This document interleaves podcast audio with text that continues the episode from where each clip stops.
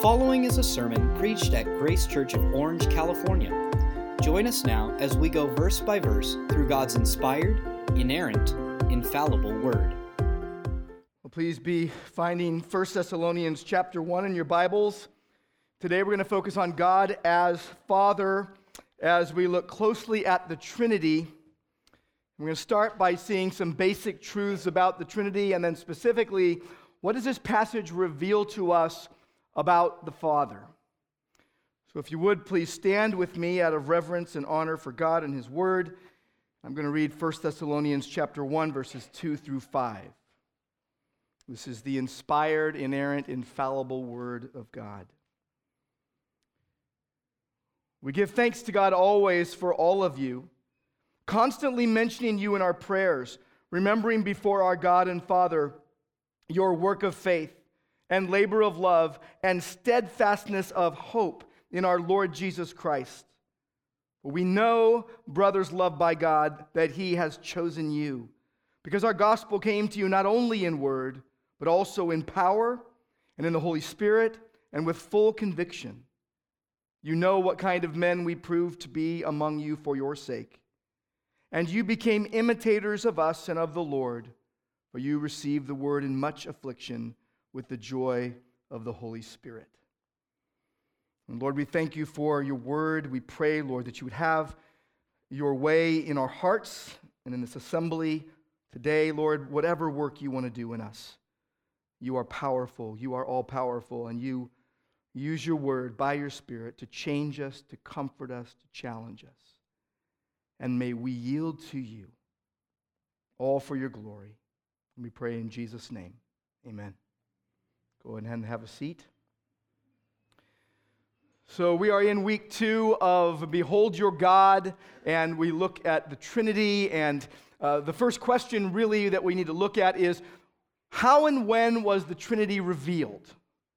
How was it revealed? And some will say that in the different Old Testament allusions to Christ's deity, or the plural pronoun us, referring to God in Genesis 1:26, or as we saw last week in Isaiah chapter 6.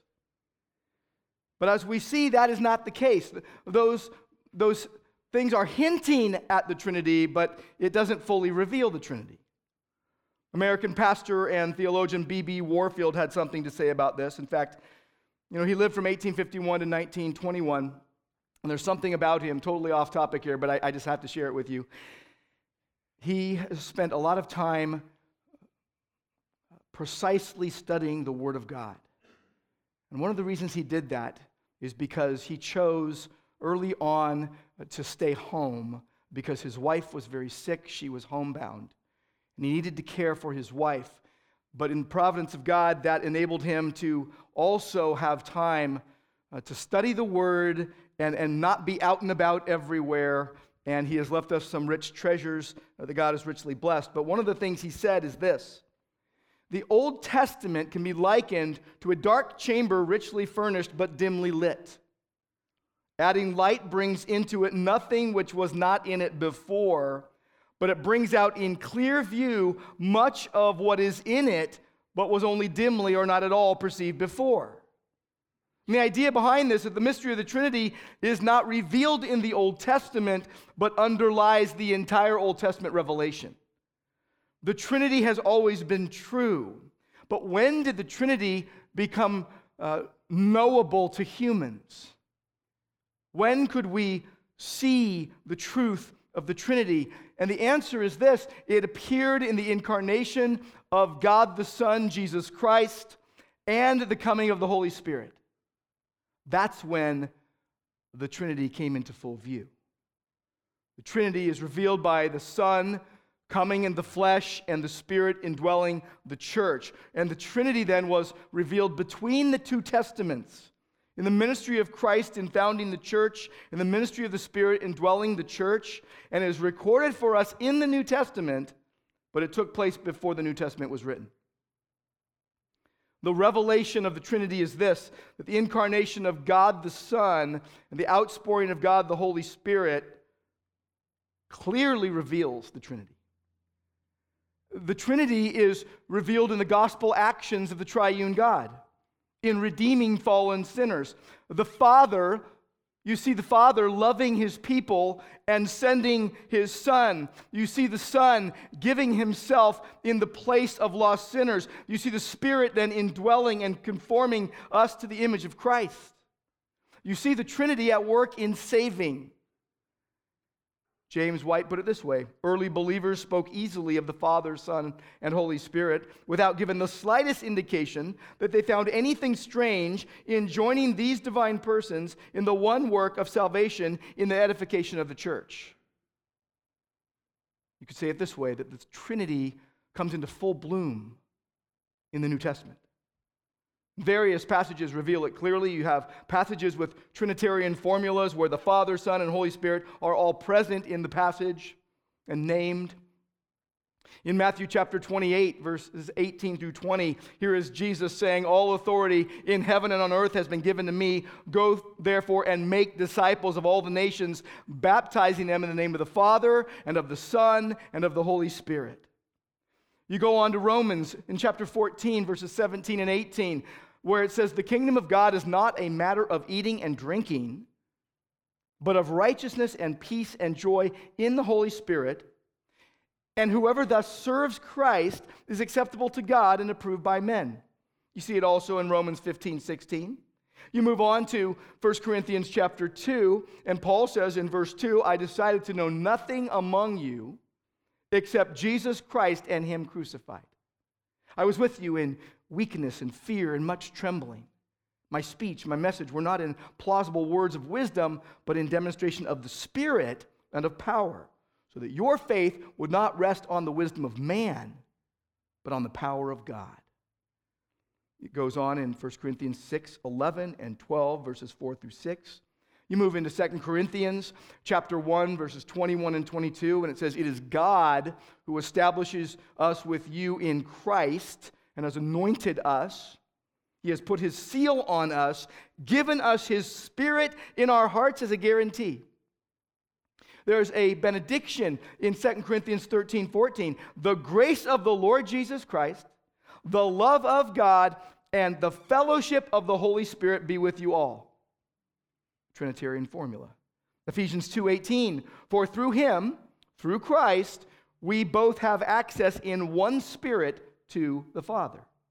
It goes on in Ephesians 3 verses 14 through 17 and 4 verses 4 through 6 and you see it in Colossians chapter 1, you see it in 2 Thessalonians chapter 2.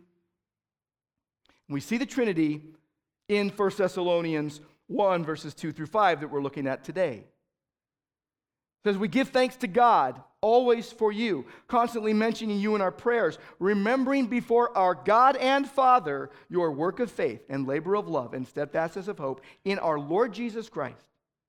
For you know, beloved, uh, beloved, loved by God, that He has chosen you because our gospel came to you not only in word, but also in power and in the Holy Spirit.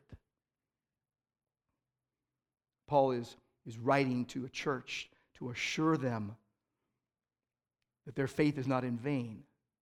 Thessalonica was the capital of Roman Macedonia at the time, and it was connected to major trade routes, and many visitors would come through and would be bringing ideas contrary to biblical truth. And so Paul is writing this heartfelt letter to the people to encourage these new believers and then to assure them regarding the eternal destiny of believers that have died. He's reminding them of the coming of the Lord. He's exhorting them to live godly lives to the glory of God. He tells them you need to be at peace with one another. You need to give thanks to God in everything. This is the place that Paul went on his second missionary journey. And he was forced to flee because of Jewish opposition. He sends Timothy. Timothy gives a good report. He says, they are growing in their faith. They are solid. They are growing as God desires. They didn't listen to the lies. No, in, in chapter 2, verse 13, it tells us they received the word of God for what it really is God's word that does its work in all who believe. Have you thought about that recently if you're a believer today? That God's word, as you take it in, as you engage with it, that it is doing a work in you? The Holy Spirit using the Word of God in the lives of the people of God for the glory of God. And one of my goals in preaching the Trinity is that you would know and love God more. We've been through the book of Romans, two and a half years through the book of Romans. We're going to start Ecclesiastes, but I wanted to pause and say, let's just behold the glory of God, that we could understand His word and His ways in ways that, that God intends. And, and the reason is that we would worship better, that we would live better. Live in light and in line with the word of God. How do you know if you're living as God intends? You match it up with the word of God. Are you growing in your love for God? Are you growing in, in experiencing who He is and learning what He does? The Trinity is a God you can know and forever grow to know better. Now, I don't know many Christians who would deny that God is triune. How many Christians I know that would say, well, there's not a Trinity. But many Christians understand vital aspects of the Trinity. And it causes their Christian experience and even their worship and even their witness to be less than God intends. And we hope that God would, would straighten us out. If you look at 1 Thessalonians 1, verses 2 through 5, it, begins this way in verse 2 We give thanks to God. Paul doesn't stop and say, Now let me explain the Trinity for you. He just goes on to show that God is triune. We give thanks to God always for all of you, mentioning you in our prayers. Let me stop here and give you some basics on the Trinity. We, we need this. I want to give you three Bible basics about the triune nature of God, and these are basics that are often misunderstood and often confused in the minds of many professing Christians. And the first is this there is one God. There's one God. The second is there are three divine persons. One God, three divine persons. And the third is this the persons are co equal and co eternal. There is one God, there are three divine persons, and the persons are co equal and co eternal. Let's start with the first. There is one God. We're in the realm of monotheism. We believe there is one God. James White gives this definition within the one being that is God, there exists eternally three co equal and co eternal persons, namely the Father, the Son, and the Holy Spirit. Now, we're talking here about God's being in contrast with his persons. You need to make sure you have those terms clear. Here we're talking about there being one God, the being of God. His being is one, he is unique, he is undivided, he is indivisible. Louis Berkhof, in his systematic theology, said there, there is in the divine being but one indivisible essence, one God. And this God is in three divine persons. Now, this is not three beings that are one being. This is not three persons that are one person. That would be contradictory. Don't misrepresent the Bible. Three divine persons, not three divine beings. Now, don't read the term person the way you usually read it. Uh, if, usually, we all think about a finite human being, right? When you think about a person. But when person is spoken of in terms of the three persons of the Trinity, we are speaking differently than when we are speaking of ourselves. Berkhof says that in this one divine being, there are three persons or individual subsistences. The whole undivided essence of God belongs equally to each of the three persons. Let me stop right there because you're probably confused. The church confesses the Trinity to be a mystery beyond human comprehension. So if you're sitting here now going, I don't get it completely, praise God. Because that means you're not God, and that means you're finite, and you're not infinite. And God has revealed himself to be exactly who he is. It's when you try to over explain it that you get yourself in trouble. Think about when you think of a person, you think of a, a, body, a physical body, you think of an individual in a separate place, a location, you think of physical attributes like height and weight and age. That's how we use the term person, someone who's separate, different, limited. When we use person to describe God, Father, Son, and Holy Spirit, just don't drag that baggage in the door with you. The three persons, here's the third truth the three persons are co eternal and co equal. See, the relationship among them is eternal. They eternally existed in a unique relationship. Each one of them is eternal and co equal with the others as to their divine nature. Each fully shares the one being that is God. So that doesn't mean, you know, the Father's a third, the Son's a third, and the Holy Spirit is a third. No, each is fully God, co equal with the others eternally. It doesn't mean that the Father is the Son and the Son is the Spirit. Now, some don't realize that and they say wacky things. Jesus was not praying to himself in the Garden of Gethsemane. There was never a time when the Father was not the Father, or the Son was not the Son, or the Spirit was not the Spirit. And this is hard for us to grasp. I mean, we exist in time. We wear watches. We're always looking at the clock. We're bounded by time, by the day of our birth, and then today, right this moment. But the eternal relationship of the Trinity exists outside the realm of time. This is why it blows your mind. This is why you stand back in awestruck wonder at the goodness and the greatness and the majesty and the holiness of God. Bible believers believe this doctrine of the Trinity. Now, you might be out discussing the Trinity with someone, and it might not go so well if you don't identify these three biblical truths. There is one God, one being of God in three persons, and the persons are co eternal and co equal. Now, someone is going to say to you, well, wait, wait, you say you believe the Bible only and you're using a, a, term, a word that is not found in the Bible? You're using Trinity? Well, it's the best we've come up with over thousands of years. I'm thinking we shouldn't, you know, trifle with this one and try to come up with a new term. It's lasted a long time, and here's why we use it. Here's your answer.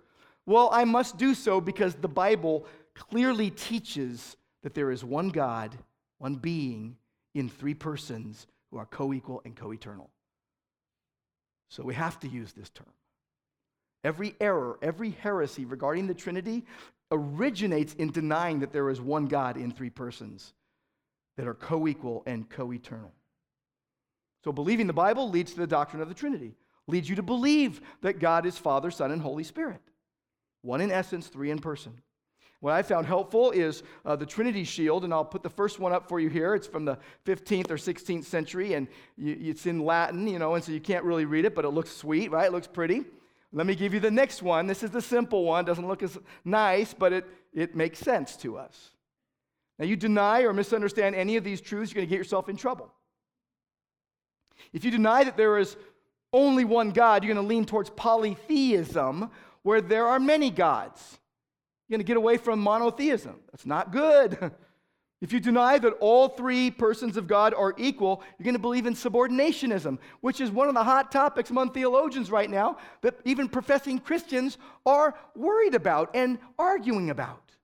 You're going to say, well, one is greater than the other if you deny that all three persons of God are equal. If you deny the existence of three persons, you're going to get modalism, which says God exists in three modes and is only one person. All of those are errors. All of those are wrong. Here's what Michael Reeves says about it. You need to read his book, Delighting in the Trinity. He says, look, instead of starting from scratch and just seeing what the Bible says about it, you know, who the triune God is according to the Bible? And by the way, he's a radically different sort of being from any other candidate for God. He says, we try to stuff Father, Son, and Holy Spirit into how we've always thought about God. And we're like a pit bull with a tennis ball with our ideas, aren't we? We just like, we, we love the way we think. And so what we do is we fashion God around our assumptions. Our minds rebel against the thought of a God who is not as we would expect. Well, I've always thought of God this way, and so, you know, let me have my box. So we assume things like, well, God is one person, not three. And you say things like, well, it feels like I'm trying to squeeze, you know, uh, two extra people into my luggage and my understanding about God. And for you, uh, the Trinity becomes like an awkward appendix. God is who he has revealed himself in the Word. In the Bible, the Lord God uh, is completely different from Baal and Dagon and Molech and Artemis.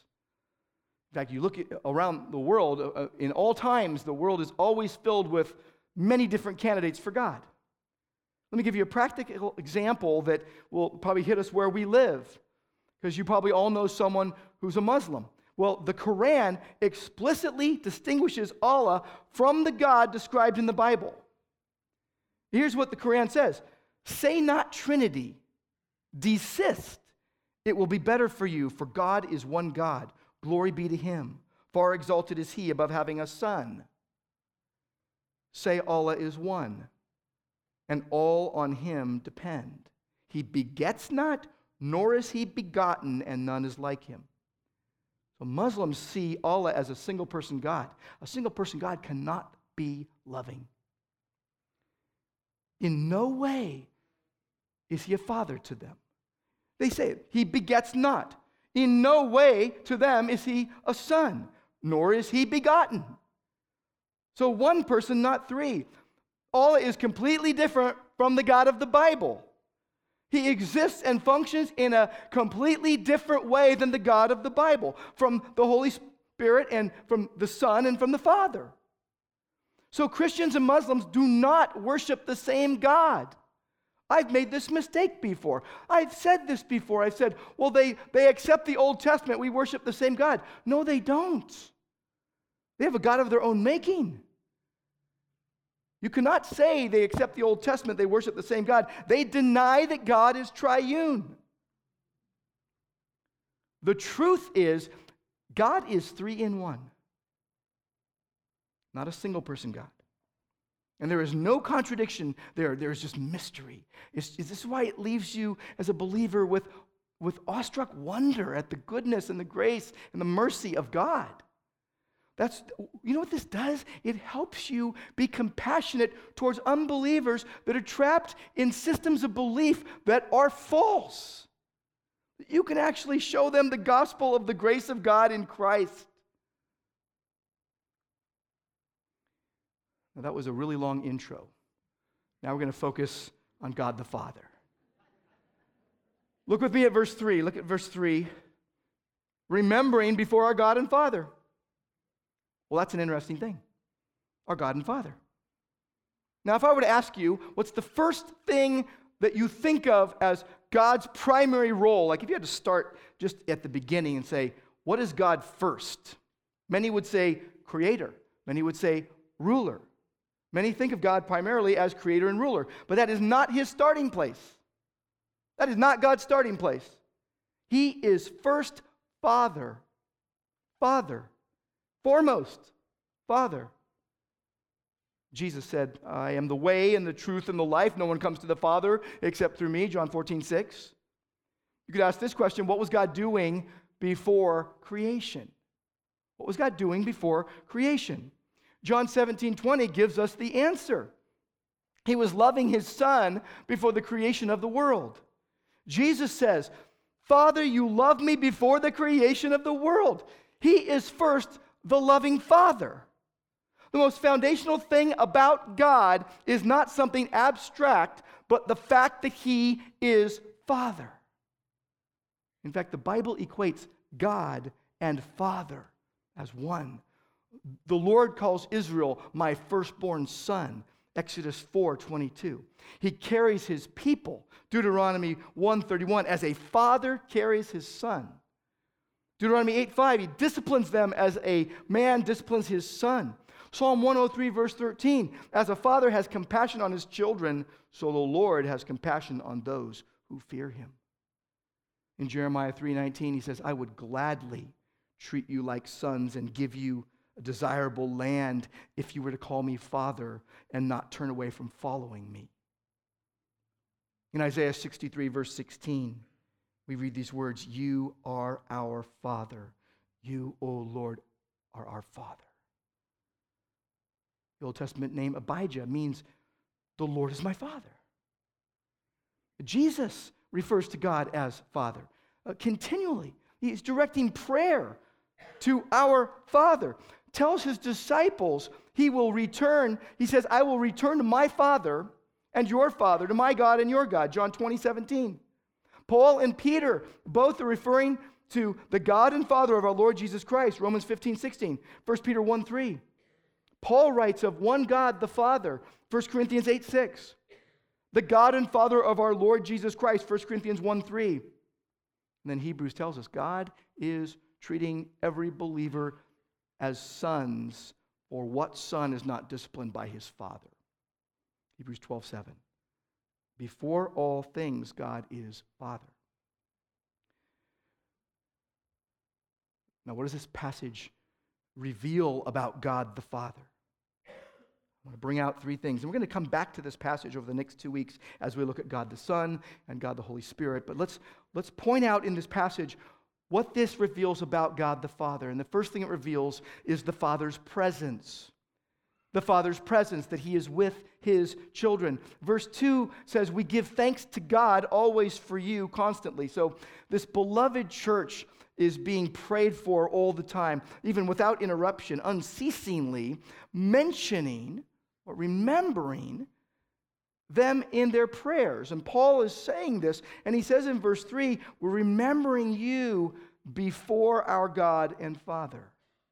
Before means in the presence of.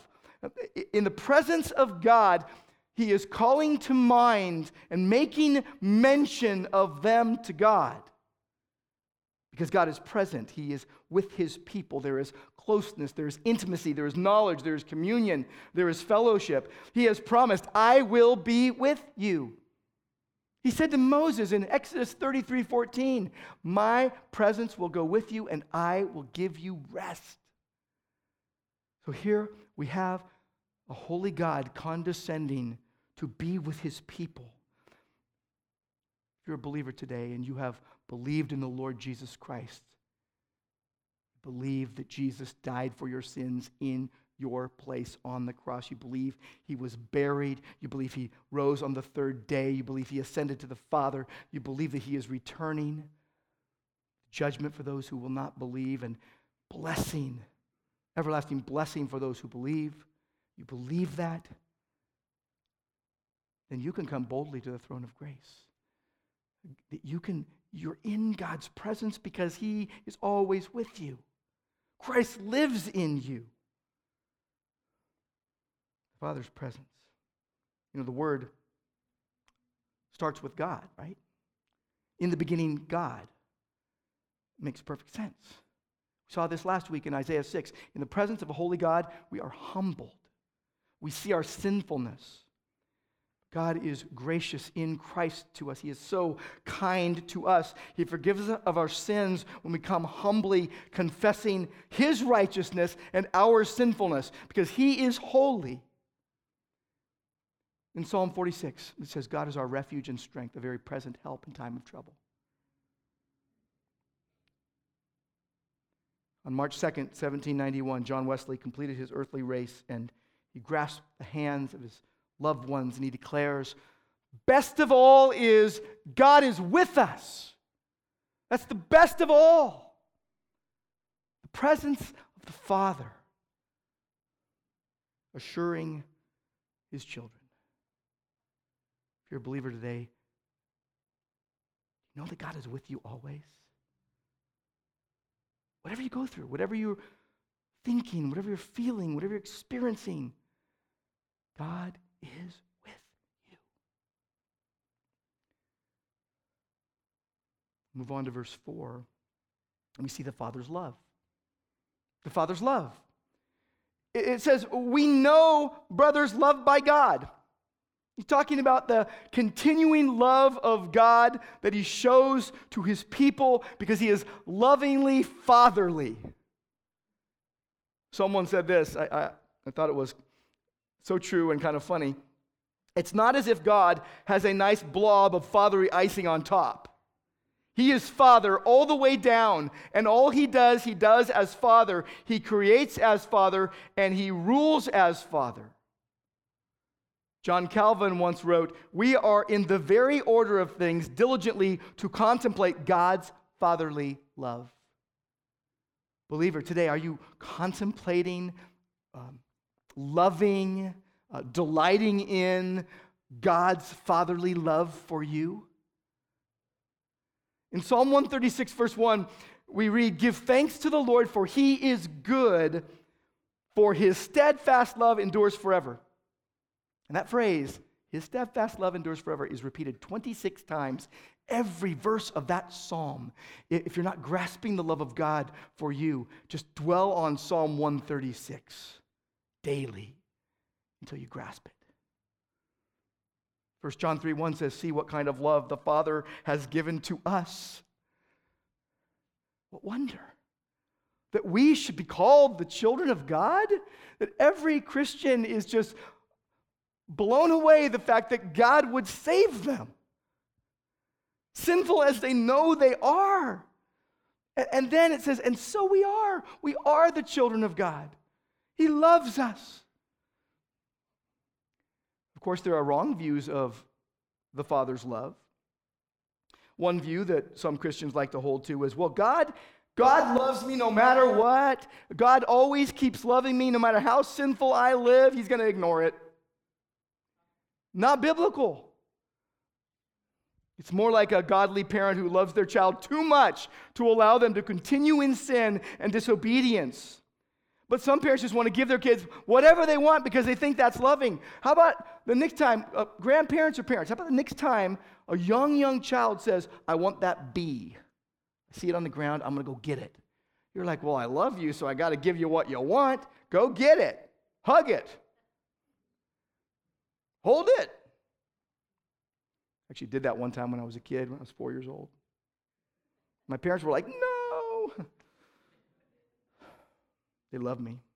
They didn't want me to have that. Hebrews 12 tells us God disciplines every son whom he receives. See, God's love is real love, and it disciplines those it loves. Don't put mankind standards on God. You know, again, some parents are going to, uh, dis, you know, uh, ignore their kids' misbehavior and think they're being loving when actually they're treating them shamefully. Think about this a disobedient and unrepentant Christian cannot keep claiming, well, the love of God covers me, I can just do whatever I want. No, you need to repent of your sins as the Holy Spirit convicts you, or your heart's going to get cauterized, it's going to get calloused. You fracture your relationship with your Heavenly Father. But if there's repentance of sin, if there, God just unrelentingly loves the repentant heart. Unrelenting love for the repentant. Now, if there's outright disobedience, if there's unforgiveness, if there's unkindness, if there's unlove, if there's judgment, if there's rejecting others, a Christian cannot just claim, oh, God's just going to keep loving me limitlessly and I get to skate scot free. No, God unrelentingly loves the repentant heart. Isaiah 66 2, here's what he says To this one I will look. To the one who is humble and contrite of heart and who trembles at my word.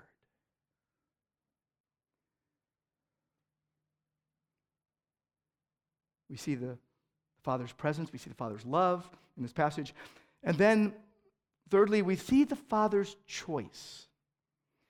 Again, in verse 4, we know those beloved of God that He has chosen you. He has chosen you. This is the word for election. This is where God says, I have chosen you and you are loved. Choosing, evidenced by the outworking of the grace of God, the providence of God, and regenerating the spiritually dead and bringing them to life and drawing sinners to Himself. And there are signs of life. Go over to Ephesians uh, chapter 1. In Ephesians chapter 1, verses 1 through 3. It starts this way. It says, Blessed be the God and Father of our Lord Jesus Christ, who has blessed us in Christ with every spiritual blessing in the heavenly places, even as he chose us in him before the foundation of the world, that we should be holy and blameless before Him. In love, He predestined us for adoption through Jesus Christ, according to the purpose of His will, to the praise of His glorious grace, with which He has blessed us in the beloved, in Christ. What this passage is telling us about the Father is that the Father is a present, loving, choosing father who causes his children to thrive in Christ. This is why over and over again, Paul is saying to the Thessalonians, Good job. Way to go. You're following the word, you're believing God. And look what God is doing. And he even is able to say, And you know what kind of people we are. We were, we were in front of you living in this way. Because God is a present, loving, choosing father who causes his children to thrive in Christ. So, how does this passage speak to your situation? Let's go through this. Let's talk about the Father's presence. In the, Father, in the Father's presence, you need, you need His assuring word. You think about a young child uh, afraid in the middle of the night and running to mommy or daddy. Uh, they had a bad dream and they needed to be comforted, and no parent turns them away. You, you, bring them up and scoop them up in your arms and you just comfort them. You, you reassure them. You say, I'm with you. Everything's going to be okay. You need God's assuring word for comfort, for assurance. You need the cleansing word. Think about it. If you have toxins in your body, you need something, uh, an agent of cleansing and purifying that pulls out the toxins. To eliminate the toxins, you need something stronger than the toxins to pull them out, right? Well, the Word of God is extremely powerful, and God's reassuring voice is His written Word. And when the Word speaks, God speaks.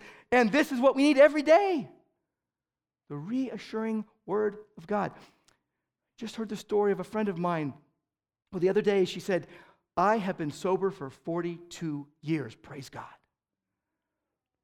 Her testimony is that reading the Word of God daily makes all the difference. She said, Big day, 42 years of sobriety. Daily Bible reading is undoubtedly the reason I've enjoyed my sobriety. 2 Timothy 3 tells us the Word of God is able to make us wise for salvation. Hebrews 4 tells us the Word of God is powerful, it is piercing, it's discerning the thoughts and intentions of your heart. It knows your, your motives. God knows. 1 Thessalonians 2:13, it does its work in you. So you've got to remember, God is always with you, and his reassuring word that is inspired and infallible and inerrant speaks. So however you feel, let the word of God and, the, and his presence override. What a comfort to know that the truth does not lie in your mind, but with God Almighty, as He has revealed Himself in the Word of God. Talk about the Father's love. You need God's accepting forgiveness. God's accepting forgiveness. See, we forgive and we say, you know, okay, I forgive you because I know I have to forgive you, but I'm still going to hold it against you. That's not forgiveness. We say, Oh, I forgave you, but I remember it every time I think of you. That's not forgiveness. We say, I forgave you and I forgive you, but I, am going to let it color my, my thoughts of you and my suspicions of you going forward. That's not forgiveness. Forgiveness is when you let it go and you leave it in God's hands. But here is God forgiving immeasurably God loves, God gives gloriously because he is glorious, and he freely forgives.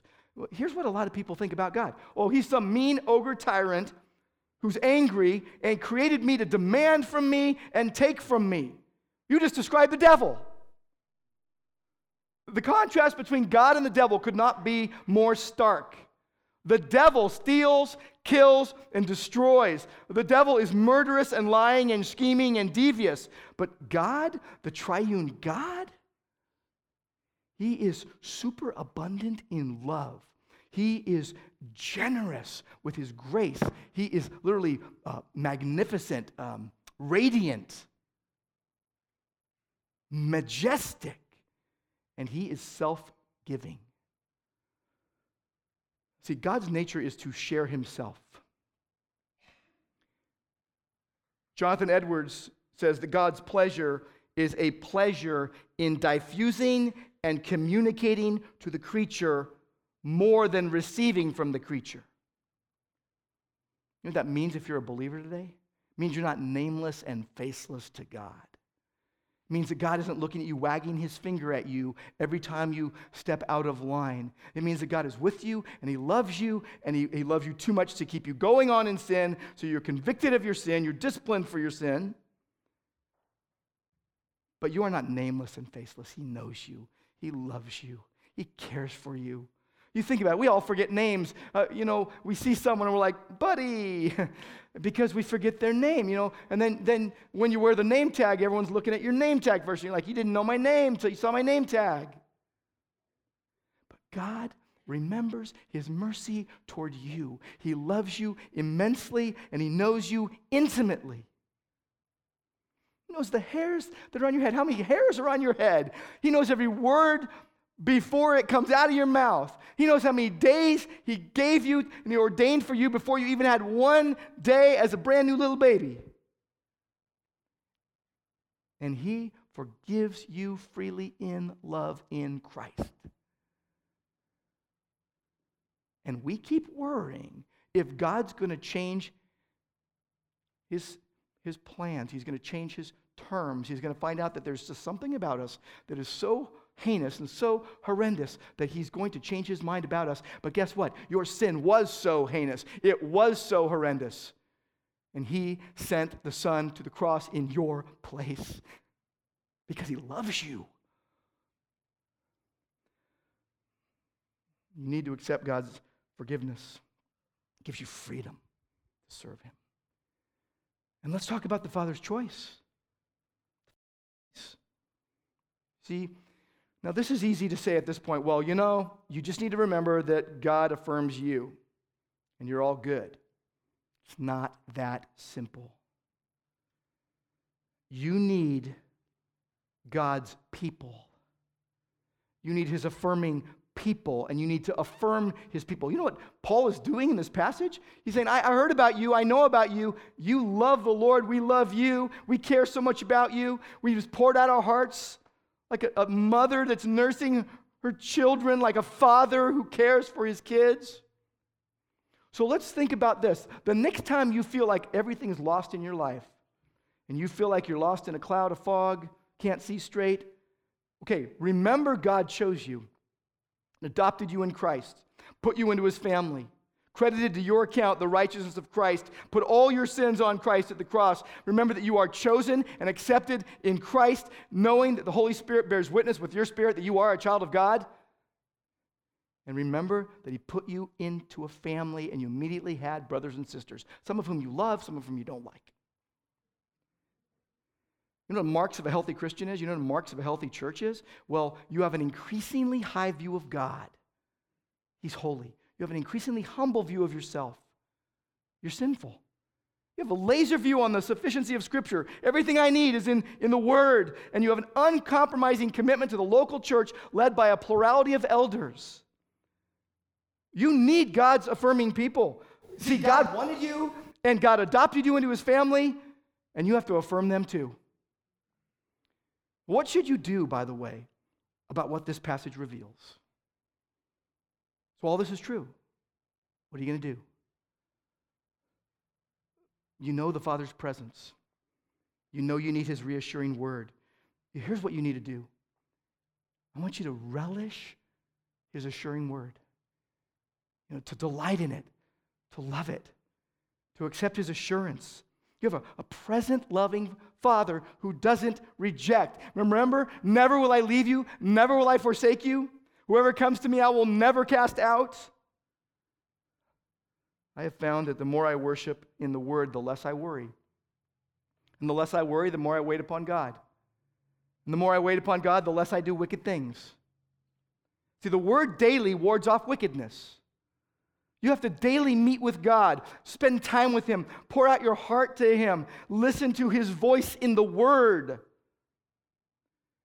Who wants to join me in reading through the Bible at least once this year? I know it's easy to say, well, I'm going to read through the Bible, but it's tough when you get to it. But how about try it four times? Just immerse yourself in the Word of God. Just try it at least once this year. And when you get done, start it again. You need God's reassuring word. How about the Father's love? Well, you need to accept His forgiveness. You need to express your love to Him in worship. You worship the Lord in the splendor of holiness, tremble before Him all the earth. He's majestic in holiness. You got to worship the triune God in your heart, in your home. Open the Word of God with the people you live with and pray and study the Word. You need to come and gather. Thank you for coming and gathering with the church. Just thank God for the opportunity to live and move and have your being in Christ, believer. Brother Lawrence said this He said, We must, during all of our labors and in all else we do, even during our formal devotions and spoken prayers, pause for some short moment, as often indeed as we can, to worship God in the depths of our heart, to savor Him, though it be but in passing and as it were by stealth. I'm worshiping God as I'm preaching, I'm praising God as I'm preaching.